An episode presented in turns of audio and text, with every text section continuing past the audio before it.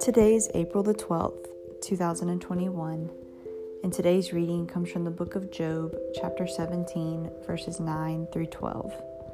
It says, Nevertheless, the righteous will hold on to their ways, and those with clean hands will grow stronger.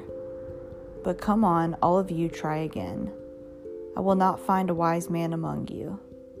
My days have passed, my plans are shattered. Yet the desires of my heart turn night into day. In the face of darkness, light is near. This is the word account based on the scripture. Hope is not a byproduct of faith, it's a daily action. Without purposeful hope, you might just miss when it happens. Yesterday's hope is not enough for today. You must renew your hope with each sunrise.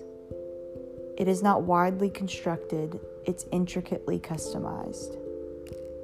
Hope is an endurance activity that requires perseverance and practice. It is something that you must diligently seek until it becomes a ritualized habit. We must wake up each morning with anticipation for God's story to play out in illustration. Hope flourishes in the absence of hesitation. If you have trouble finding hope, think about this for a second. How many blessings God has planned for your day that are new and unexpected? How many smiles you will see, or the compliment that you will receive from a random stranger? The story of your life is written with a chapter specifically for today, and one is written specifically for your neighbor.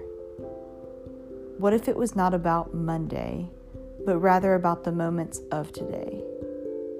Would hope be easier to find? I squander out hope with my schedule, but it grows when I focus on God's design. Hope is not an emotion or a mood, it is a promise of life and faith. We have access to it eternally the moment that we are saved. Are you hopeful on this Monday morning? If so, water that hope. If not, what is holding you back? Start today by focusing on all you have and all you are in Jesus, not what you are missing or what you lack. Amen.